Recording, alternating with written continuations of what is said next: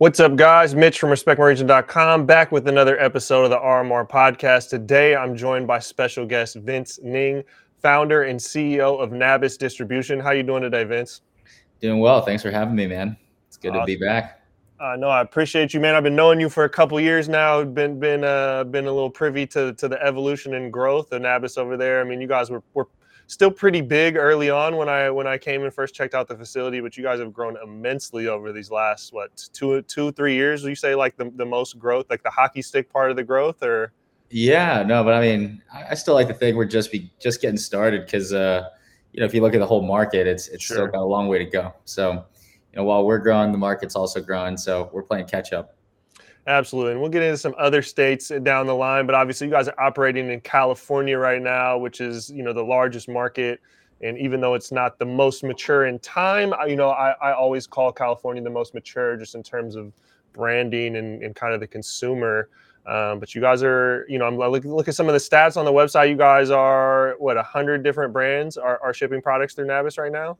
We got a little over 150. I think we'll probably hit over 200 by end of year. But okay. um, yeah, we're really proud to be supporting so many small, medium, large operators in the industry um, and allowing them to be able to build and their, their vision for how they want to create products for consumers. Absolutely, absolutely, and that's one of you know we'll, we'll also get into this a little bit later, but you know distribution is one of the biggest issues in in this in this industry, especially the state that you guys are are, are operating in right now. But before I get into that, you know I kind of kick every episode off with people's origin story around the plant, the plant being mm-hmm. cannabis. So whether that's personal or professional, I'm just kind of curious your your history with within cannabis. Yeah. So I mean, Nabis building this company has been certainly my first professional experience in the in the industry. Prior to this, um, you know, I just grew up smoking weed and uh, grew up on the East Coast. And um, actually, the, the the person I started this company with is actually my best friend from home, um, and uh, we bonded over uh, a couple of joints from here, here, here and there. When we went to college, um, you know, I, I, definitely had my fair share of time being a pothead, and uh, uh, you know, from there, jumped into the tech industry. Um, so almost, you know, I, I guess like if you if you look back in time, the proportion of time I've spent in the cannabis industry versus the tech industry now is actually far larger, um, way, have more heavily weighed towards cannabis now. Even though in my mind I sometimes feel like I'm still a techie, but um, you know, I think uh, I guess I guess uh, the, the, the history shows I'm I'm more of a cannabis guy now.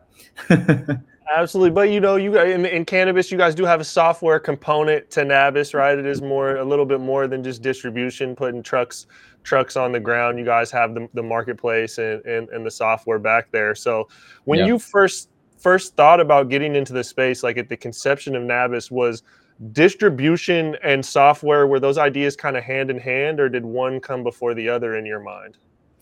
Yeah, I mean, in my mind, when we thought about the vision of the company, we certainly thought we were going to have um, components of each. Um, but you know, when push came to shove, when we got into the industry, you know, we first put our entrepreneur hat on and thought about what problems could we solve for people in the industry today. And at that time, you know, people people, you know, obviously wanted the software and thought that it was a really cool, nice to have. But at the end of the day, people just really needed to ship their products from point A to point B. Um, because without that, their sales couldn't be made. So, you know, and, and, at the time, I think a lot of the brands at that point hadn't been, you know, pushing huge volumes. Mm-hmm. So there didn't need to be a crazy amount of automation at that time. Um, now, fast forward four years in California today in the rec market, um, you know, we wouldn't be able to run our business the way we do today without any technology. So um, over the course of you know the past few years, it's become a necessity. Absolutely, and, and your guys' growth has been quite incredible. I think I first I first came by the facility. I think like 2018. The the first the original. I think I don't know if it was the original, but original to, to my knowledge in Oakland over there near the airport. Yeah. Um, and then you know I kind of saw that, and then I came back a couple years later, saw you guys knock some walls down, kind of. Uh, uh, you know, took over the entire suite, and then I got a little sneak preview of where, where you guys are at now with uh, with headquarters, I believe, in, in yep. the larger Oakland, kind of still near the airport, but uh, yep. Little bit different area. So what's what's that growth been like? And I know every t- every single time I've physically been by there, you're like, dude, there's just not enough space. There's not. Space. that's always you, the case. You still feel like that's the, the the case right now. Yeah, yeah. I mean, I guess you came by not too long ago, right? And um, you know, we have pallet racks uh, lining the walls like every square feet, except for like a back corner where we do all our packing for orders that are going out the next day. Um, but yeah, I mean that. I guess you know we launched that warehouse, um, you know, beginning of 2021. So it's been about a year, and it's mm-hmm. just filled up so fast. Um, so now we're actually building out a new 86,000 square feet facility in Central California. So that's going to be, we're calling it the Napa Super Center, um, okay. taking after the Walmart Super Centers, but it'll be about four times the size of any of our warehouses before. Wow. Um, so it'll be, uh, it'll be, it'll be a spectacle. Uh, so we're going to move most of our inventory there. And, um, you know, we'll be basically drop shipping through the rest of our facilities. So we don't need to, store so much inventory on hand for as long. It'll just be like a layover in each mm-hmm. of the terminal nodes um, for for each of the regional nodes, rather. So at that point, you'll have NorCal, so- SoCal, and then you'll have Central California as well. Exactly. Okay, and then do you guys have plans to kind of continue to expand another, another more hubs in the state of California? You feel like those three regions kind of have it at least for now. I think for now, yeah, um, we're thinking maybe San Diego. It's becoming. I mean, it's always been a big market, but it's just constantly growing. Um, and um, you know, I think that from a regional standpoint, that might be where we uh, might want to set up our next hub. But if we don't, um, you know, I think as far as continuing to service more and more of the market here in California today, we uh, basically list and ship roughly around 15% of the market. Um, there's obviously still 85% of the market that needs to be serviced. And so um, a lot of them are self-distributing um, and, you know, we want to help them be able to list on our marketplace, transact, manage their payments. And over time, we're going to need more space wherever it is. And so we're thinking we'll probably just build out uh, more expansion um, square footage in uh, in Central California, since you know land is cheaper, mm-hmm. uh, real estate's cheaper, and uh, et cetera. Um, so that's where we're generally thinking about putting in more more space um, if we had to. Yeah, and I mean, obviously, you know, one of your guys' big value proposition of being able to handle that. I mean, there, there's a software mm-hmm. aspect, but just speaking in terms of distribution, um, you know, it's such a difficult thing in, in any of the markets. You know, I, I, live in Washington, I obviously work a lot in California, but distribution is an issue in, in this industry. There's so many different parts of this industry that are fragmented. But when you look at the state of California, just the sheer size, geography of it, it is such a large state. When you initially set out to be like, all right, we're going to have a distribution company in the cannabis space, do you feel like, I don't know, just the, the vision has grown along with like the understanding of just how big this industry and how big the state is? Or did you kind of anticipate from the start, like, this is going to be a mountain and we're going to conquer this? Yeah, I mean, I think um, we've sort of grown up with the rest of the industry here. So at the time, you know, we only saw it being so large, and then as the industry kept growing, more and oper- more operators started coming to space. More consumer demand pulled more production out from the supply side, you know, and obviously made our made made made our challenges a lot greater too.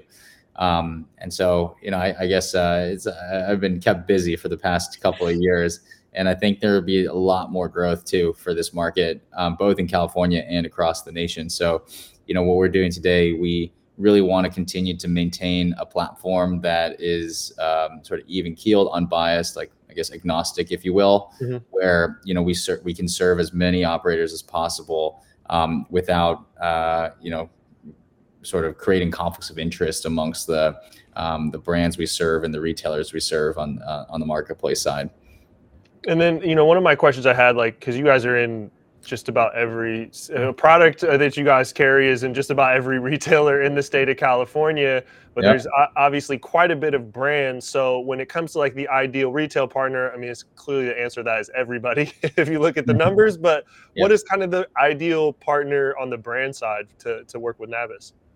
Yeah, I mean, the ideal brand partner, um, you know, I think it's someone who uh, I mean, it, it can be uh, brands of all shapes and sizes. You know, our portfolio consists of, if you're looking at like categories, we do everything um, from flower products, vapes, concentrates, edibles, um, and uh, a good chunk of beverages as well. Um, but you know, I think from like a philosophical standpoint, you know, brands really what, what, what we like to see is when brands like to take control of their own messaging, their own marketing, um, tell their own story to their own customers, uh, and really not try and really try to make an effort um, to sell their products. Um, and for us, you know, we'll help support along the way, whether it be order management or you know helping them with financing or helping them uh, get exposure to the market, even um, from a marketing standpoint um, we'll do all of that. But ultimately, you know, we know what we don't do best is tell someone else's story for them. Um, so that's that's the part we really would like to pass back to the brand, and you know, hopefully that they're they're aligned on that one, which they should be because it's their own company and their own products they're making. Absolutely. In this space, there's so many hats that, uh, you know, from a brand perspective, hats that you need to wear from sales to marketing to just product development to, to, to distribution. It's nice to be able to offload that to a trusted partner again, considering how difficult that is in the state of California. Um, again, just size wise, you know, there's, there's a lot of brands that you see become regional, not necessarily, I think, by their goal, but just simply yeah. it's too big.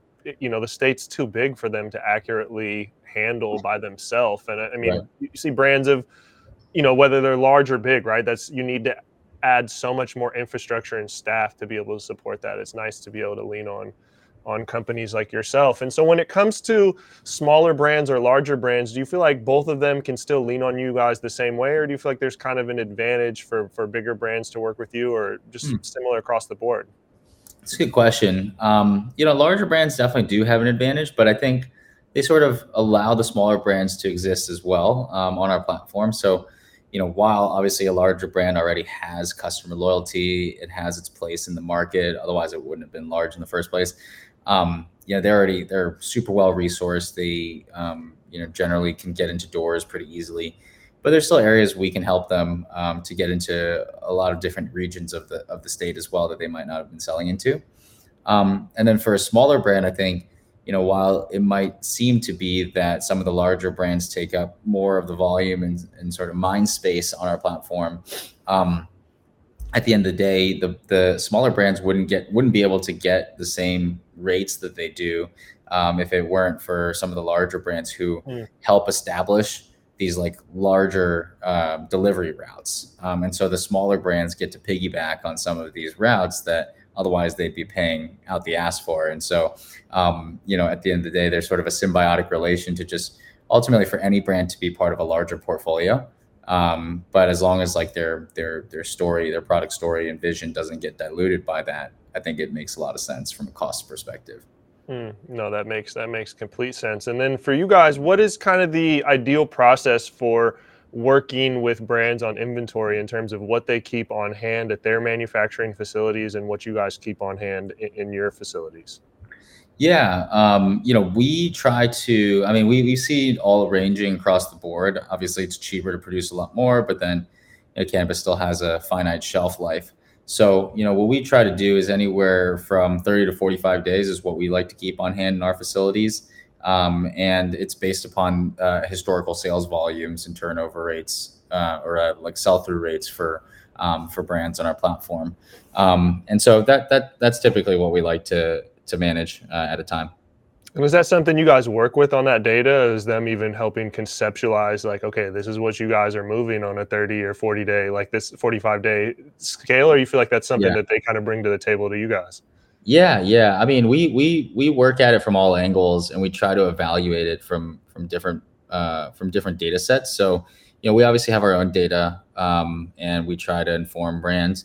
But brands generally know how much they're going to be able to sell. Mm-hmm. Sometimes they just have larger ambitions, uh, of course, you know, the, to their credit, and we want to obviously help them support, it's help support them in that. But you know, I think the unbiased lens is um, you know, we'll look at BDS data or headset data to just get a sense of what their historical sales are. Um, but the, I think the toughest uh, to evaluate is when they're first um, onboarding onto our platform because we we don't have any of their historical sales information, and so we kind of have to like search around on the market for it or just you know take their word for it.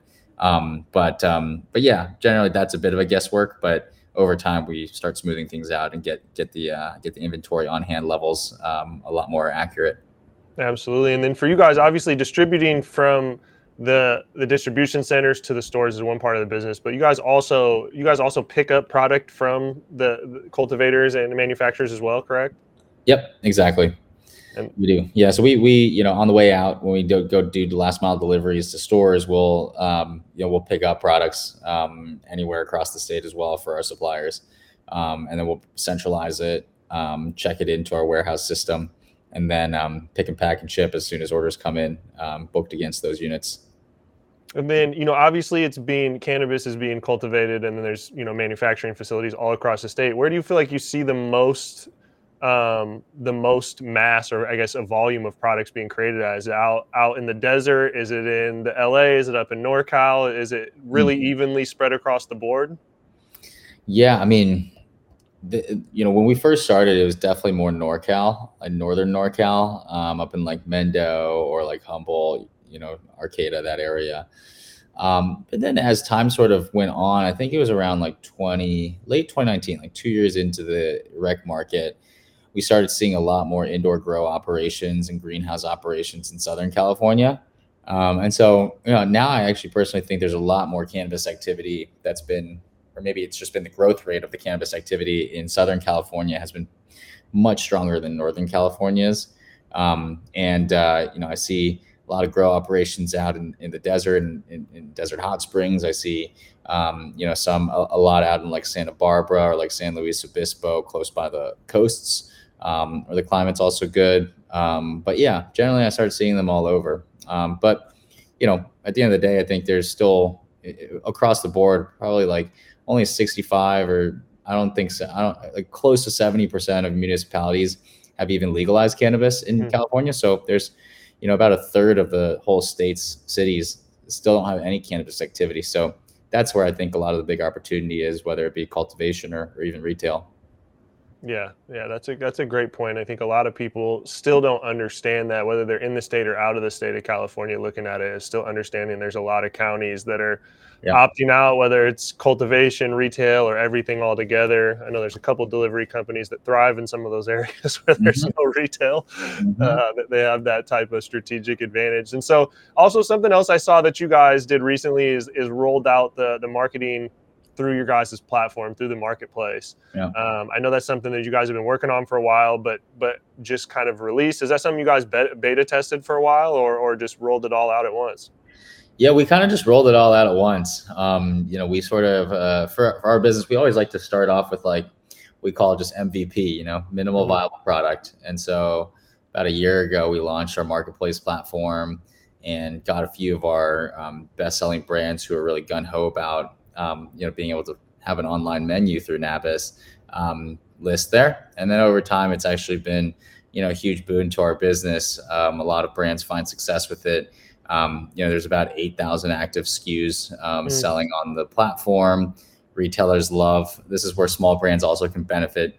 Retailers love to just like purchase products that they know already, like the Raw Gardens of the world, like the Buddies, Ember Valleys but then on the site while they're purchasing they get recommended other products or they'll just like browse and see and scan the list of like the other hundreds of products out there so um, then they can you know try out you know little bits here and there of it and because it's all bundled together um, you know the smaller brands don't have to pay these larger minimum order delivery fees um, or service charges uh, they get to sort of piggyback on a larger order um, and still get that marketing exposure uh, whether it be samples or just like a small case pack order to a retailer. Absolutely, and there's you know there's very few in in the realm of marketing or or reaching just reaching an audience in this space. There's very few options, and when you have something that narrow, right? Who who on the other end of your guys' platform, it's it's buyers, right? It's directly speaking to retail buyers. There's very few places you can guarantee where 100% of the audience is going to be a retail buyer. Yep. Is it is it something that you guys are noticing too, where it's uh, brands like I know you said brands are getting exposure, but are you guys starting to notice that on the data where stores aren't necessarily carrying a brand and then they find it through that marketplace and then all of a sudden they pick that up as a regular on the shelf? Yeah, no, we see that all the time. I mean, um, I think uh, you know when, when, about two years ago since Q1, even 2019. Um, so it's been I guess like three years now. Um, you know the, the average number of brands that a retailer purchase on our platform um, each order will only have one brand. Now it's each order has two brands, but then every quarter a retailer now purchases about four times more brands than they used to on our platform. Mm. So, you know, they used to start with about uh, like 2.5 brands per quarter that they found on Nabis. Now it's about 10.3 brands um, per quarter that they that they purchase. So, you know, it's it's definitely demonstrating that uh, the product discovery component is really strong. Um, and it's not like most other marketplaces where um, you know they don't have they don't have the full control and management of that inventory. Um, you know, we have uh, we have live inventory, and that's all that data is plugged into the marketplace. So, as a retailer, you know, while you're purchasing Raw Garden, you can actually know that the other like this product actually exists, and Nabis mm-hmm, will mm-hmm. guarantee mm-hmm. the fulfillment of the product.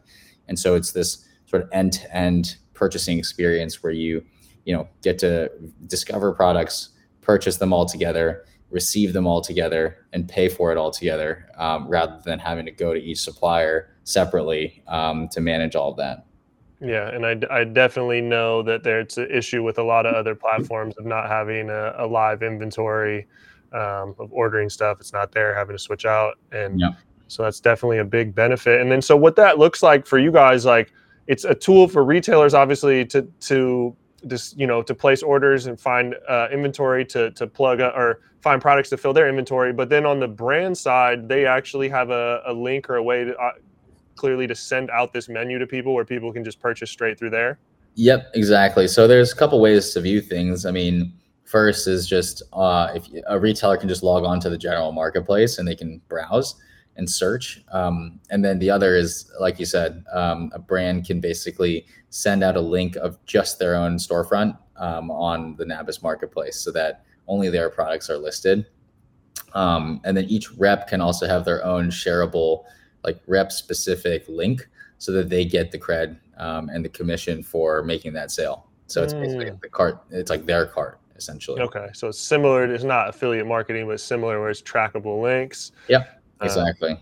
I love that. I know we were just we were just happened to be talking a couple weeks ago. I was ta- talking about the Washington market, and I'll tell you out here, it's not uncommon for uh, you know a Google sheet to be used and that to be sent oh, out to multiple people, and then it's manually subtracted from from multiple salespeople, oh, and then that issue of when it comes out, all the stores want their product, and then it's a fight over well, I sold that. Yeah, well, I sold it. Oh, yeah, this, yeah, you know who who has the stronger relationship and yeah, yeah no, that was how California worked for like a good few years, and I think still a lot of businesses who self-distribute, mm-hmm. especially, mm-hmm. will do that too. Um, but you know, once your SKUs, for instance, like Buddies has like 500 different SKUs now. They launched with us in California with 58, I think. Now it's close to 500 there's no way that a google sheet is going to be able to support that yeah and, and when it comes to them that vape cartridge or that concentrate category right where it's just yeah. all of those companies are constantly churning you know very some some maintain the same couple strains but a lot of those it's it's based on um, you know the supply and demand of the raw materials to make what they're making and so yeah. i could totally understand any any vape cartridge company it's from doing some marketing on the other side, it's very difficult to be like, okay, you have this strain, and like, well, we did last week. I don't know if I'll ever yeah, have it again. Now. So yeah, coming yep. up with something new. Yeah, exactly, exactly. And so, I mean, that's just one. You know, that's one of the many instances of how fragmented this this marketplace is. Um, mm-hmm. Where do you where do you see you guys fitting in in kind of the ever expanding legalization uh, across the country? Yeah, I mean, you know, we've uh, you know always operated in California to date, um, mainly because we just felt like there was so much work left to do here. Um, but you know, we're definitely keeping an eye on other states, and we're always um, we're always keeping we're, we're always like keeping up to date on just new regs that come out and new states that legalize. Um, and so, you know, for us, what we're looking at is really the East Coast, um, and uh, we've been spending a lot of time over on the like the you know sort of like the up, upstate um, like New England side of things, mm-hmm. uh, whether you know just general tri-state area, so like New York, Connecticut, Mass, um, New Jersey. There's a lot of like regulatory activity there, um, and you know we tend to think that the regulatory structure is pretty um, is pretty is pretty favorable towards uh, you know our business model to be able to go and support that economy, support their larger social equity missions and small business missions, um, and be able to really drive a lot of value for that economy. So um, we're keeping a close eye there, um, and uh, you know, but so far in the meantime, we're just going to be uh, continuing to grow out in California.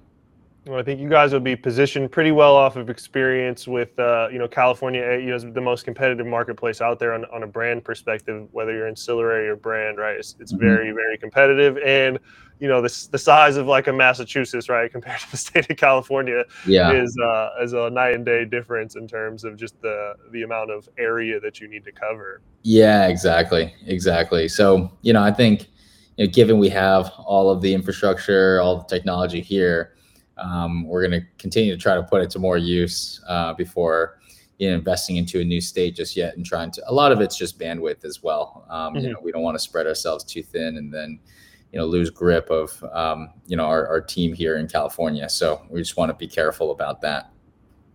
What are some of the, the the challenges i guess beyond just the the geographic size of a state but what are some of the challenges kind of surrounding distribution in this market um, you mean within California or?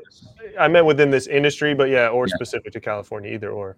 Oh yeah, I mean, I think particularly to our sector and like distribution and wholesaling, you know, we've sort of boiled down the problem into you know two major issues, and I think this goes beyond just cannabis as well. I think in wholesaling in general, it comes down to like there's a lot of complexity and there's a lot of risk um, because the complexity comes because you know it's it's every order, every deal is sort of like bargained on, uh, negotiated um, between buyer and seller.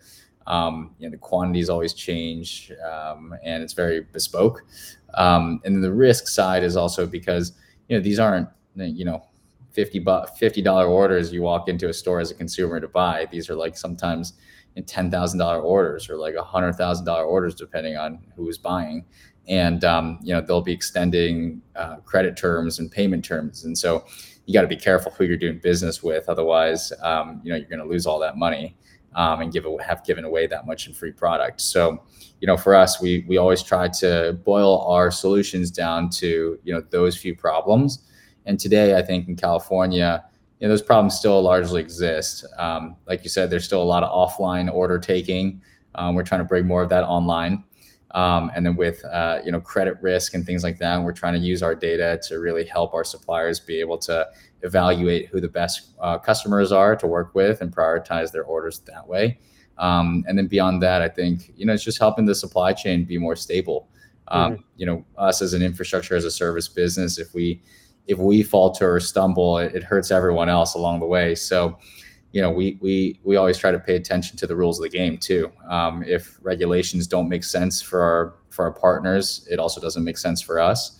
Um, and lately, there's been a big movement around um, trying to lower tax rates, especially on the cultivation side, um, that I think is really um, stifling the industry. So that's something that we're putting a lot of resources into to work with legislators to get down and um, ultimately be able to help. Also, just uh, on the flip side, improve retail access points too um, and help more municipalities be able to create legal uh, cannabis frameworks for operators.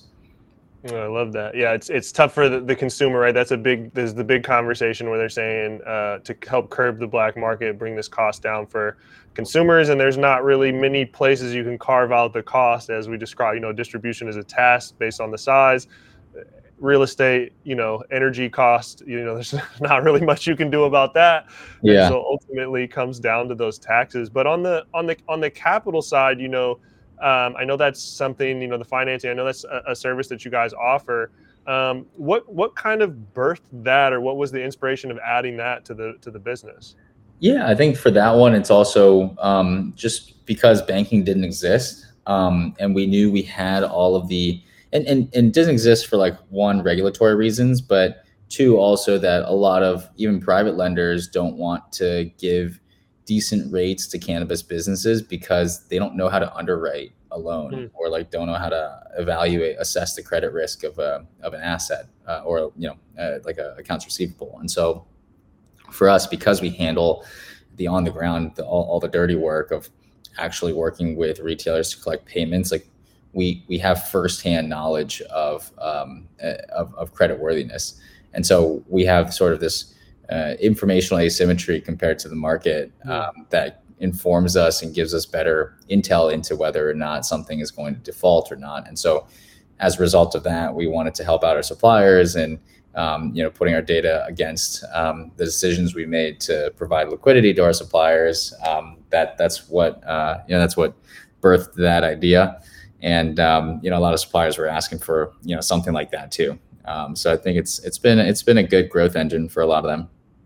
Yeah, I, I, can totally see that. And it makes sense. Like on the outside looking in, you know, sometimes, uh, I mean, I think we've talked about it before, so it makes sense to me. But initially, before I had first talked to you about that in the past, it was like distribution, wholesale, capital. How does that fit in there? But it makes yeah. sense when you're looking at the data. And I also understand that's another in, in the in regards to what you guys initially started this company for is to address pain points. Is that capital is a pain point, you know, and I think a lot of people also mistake like growing brands, right? Like as a mm-hmm. brand grows or a cultivator grows, you know, they're they're getting that money back on net 30, net 60, whatever whatever the terms are and sometimes yeah. not, not getting that money back depending on who they're working with.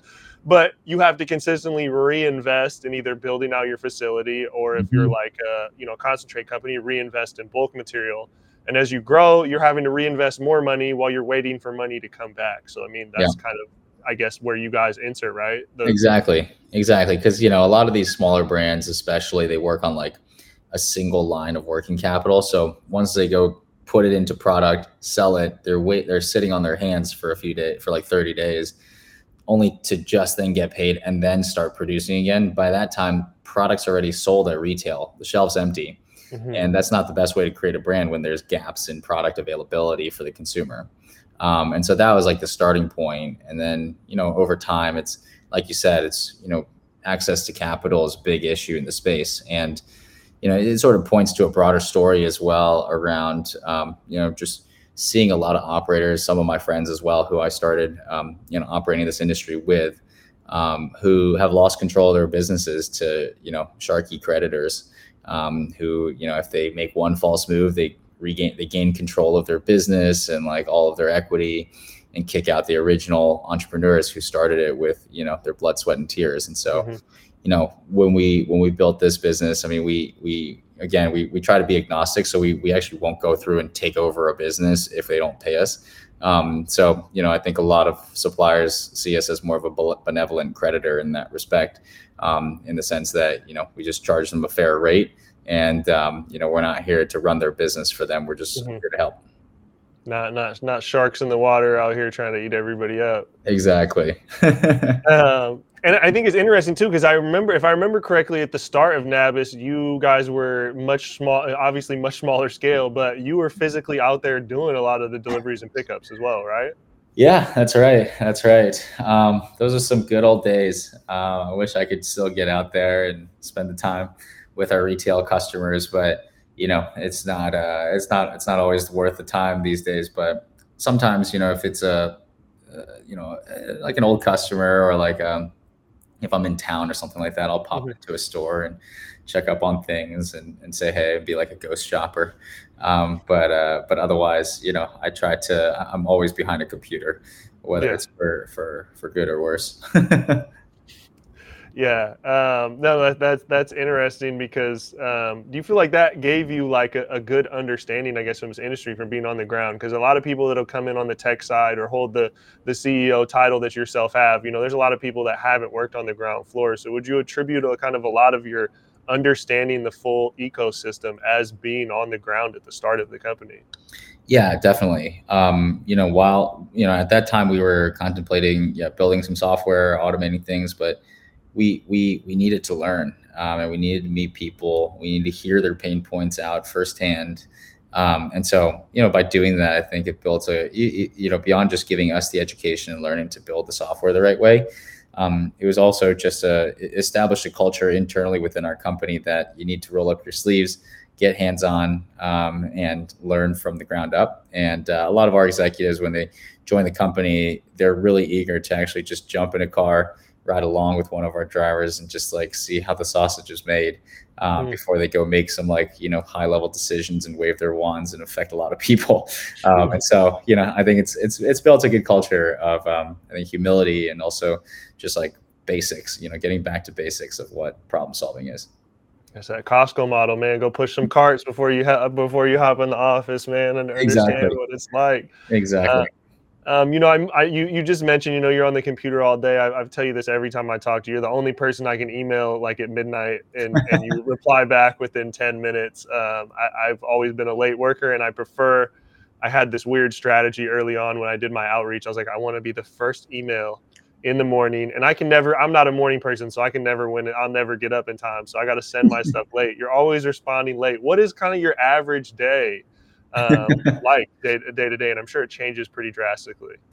Yeah, yeah. I mean, I would say like the hours are probably like from 8 a.m. to like I'd say on average maybe like 11 p.m., 12 a.m. But I'll, I'll have like you know lunch, dinner, uh, you know, go to the bathroom. It's not like it's it's not like that where I'm like just yeah. glued.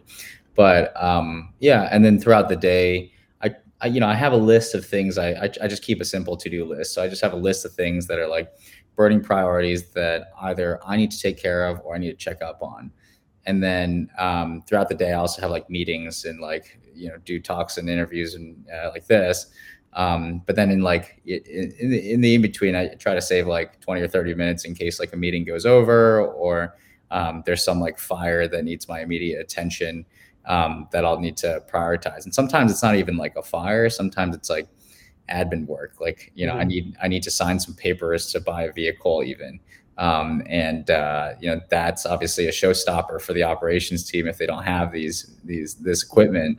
Um, so I need to get that thing done. Um, so you know, it's it's uh, I guess taking a step back, I sort of have this mental framework of like it's called like the Eisenhower decision making matrix, where you have like this like four. It's like a Punnett square. It's like a quadrant of like important versus urgent and I try to spend most of my time in like the non-urgent but highly important things. Those are like more strategic, but those require some time and some like mental headspace to like really wrap your head around those problems and like work through solutions. Um, but then a lot of my day to day ends up being like urgent and important things that I need to take care of because um, that's also when everyone else is working. But at night, I'll revert back to like the highly important strategic things and then I try to delegate the rest. Okay, I'm, I'm gonna have to I'm gonna have to look at what you call the Eisenhower. What was that? Eisenhower decision making matrix. All right, I'm I'm gonna have to look that up because I feel like that's common for eh, you know anyone, no matter what title you're at. Right? There's that yep. the important stuff that's not urgent. Yep. consistently gets pushed to the bottom of the list for the urgent the urgent thing. Totally, know? totally. And then you're always just treading water. yeah, I can I can associate with that feeling quite a bit of times in my life. Um, what is what is it taken on the on the brand building side? You know, to take yeah. a step back of building the brand of Nabis and getting the word out there. Like, what what's kind of gone into that, and how has that progressed over the years? Yeah, I mean, in the beginning, um, you know, we are always our best advocates, um, and so yeah, first it was just you know we, distribution, wholesaling, B two B. It's not really like the sexiest headlining, grabbing uh, you know stories out there. Um, but you know, for us, we wanted to we wanted to be a bit more. Uh, I mean, I think I think our solution was very different compared to traditional distributors out there. So it made for an interesting story, and also we were like young Asian guys in the cannabis space, especially a distribution, which is like a you know old school supply chain sector basically. Um, and so you know we we definitely stuck out like a sore thumb. And so, you know, we, I, I would just, you know, I had some uh, connections with reporters from my previous company that I built.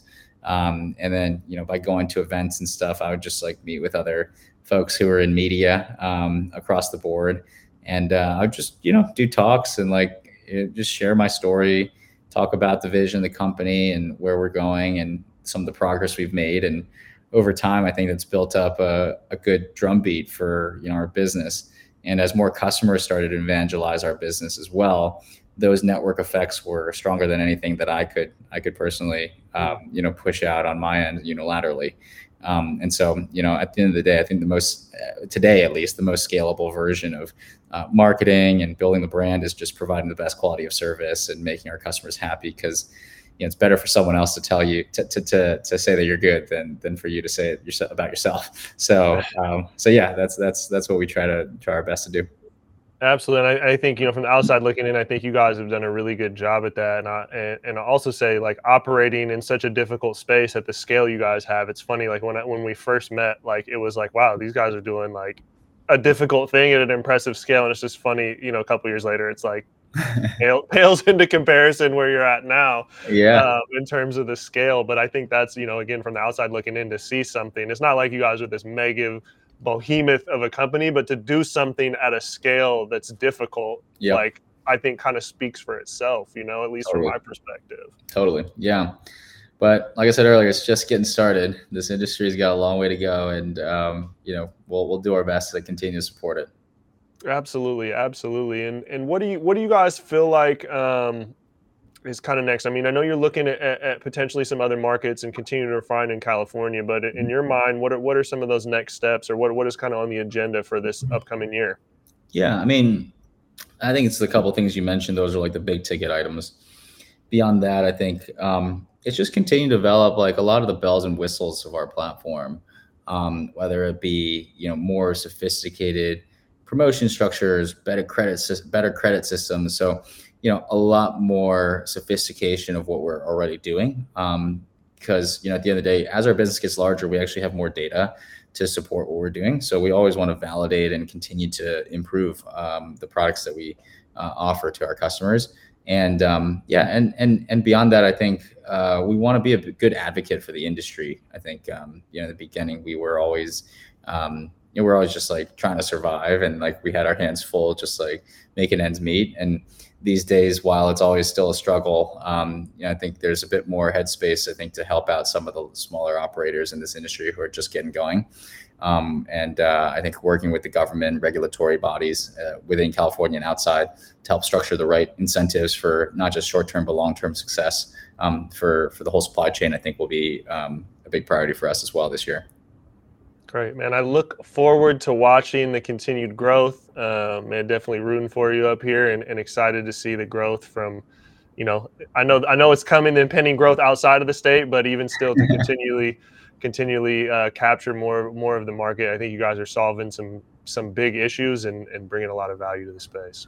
Thanks, man. Um, but yeah, no, appreciate the time, and um, yeah, hopefully I'll see you soon.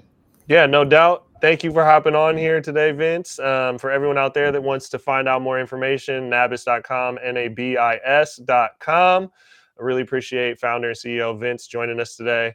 Um, until next time, we'll see you guys.